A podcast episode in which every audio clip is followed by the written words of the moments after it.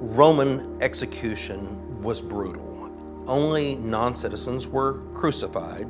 Jesus was not a citizen, and he is subject to, of course, an unjust trial, and he takes our sins upon him. And as we think about what he endured prior to the crucifixion, the Bible says that in the praetorium of Pontius Pilate, which would be Herod the Great's old palace that Jesus is whipped. And we're looking here at a replica, Jordan, of what that whip would have been like. We know this from descriptions, we know this from art from the time period. And most men didn't even survive the whipping. Wow. Yeah, I mean, this is brutal. I mean, even to think about uh, this process, I mean, this really was Rome's. Um, show of power, yeah. really, against the people that they were oppressing. Uh, and you know, this is certainly what they're doing right now with, with, with Jesus during this time uh, as uh, he is headed to the cross.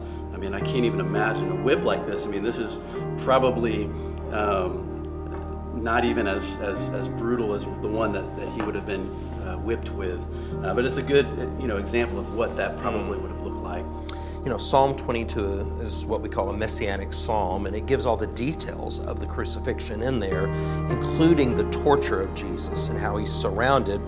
When, when a person is whipped with this, and you can see the weights in the end, this, these lead weights, it digs in, like between the ribs, for example. So it's disfiguring, it's ripping the flesh apart.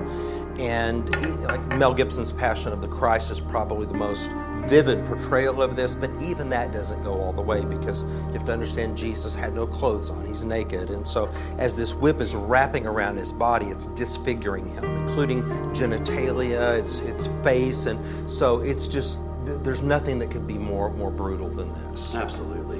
And my gosh, I mean, it just, it, it really uh, brings into some context what Jesus went through to, uh, to, to pay for our, our sins on the cross. Yeah. Uh, and as we, we head into the, the Easter celebration of Jesus' resurrection, um, we, we also celebrate. It's kind of hard to celebrate this, but we also reflect on Good Friday and this horrible thing that he went through during that time.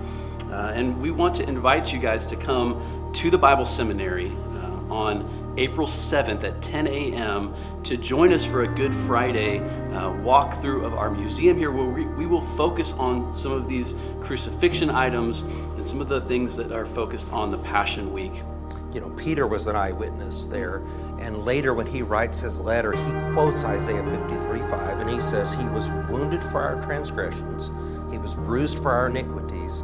The chastisement that brought us peace was upon Him, and by His stripes we are healed. And that's in our thoughts today, and we hope it'll be in your thoughts as well.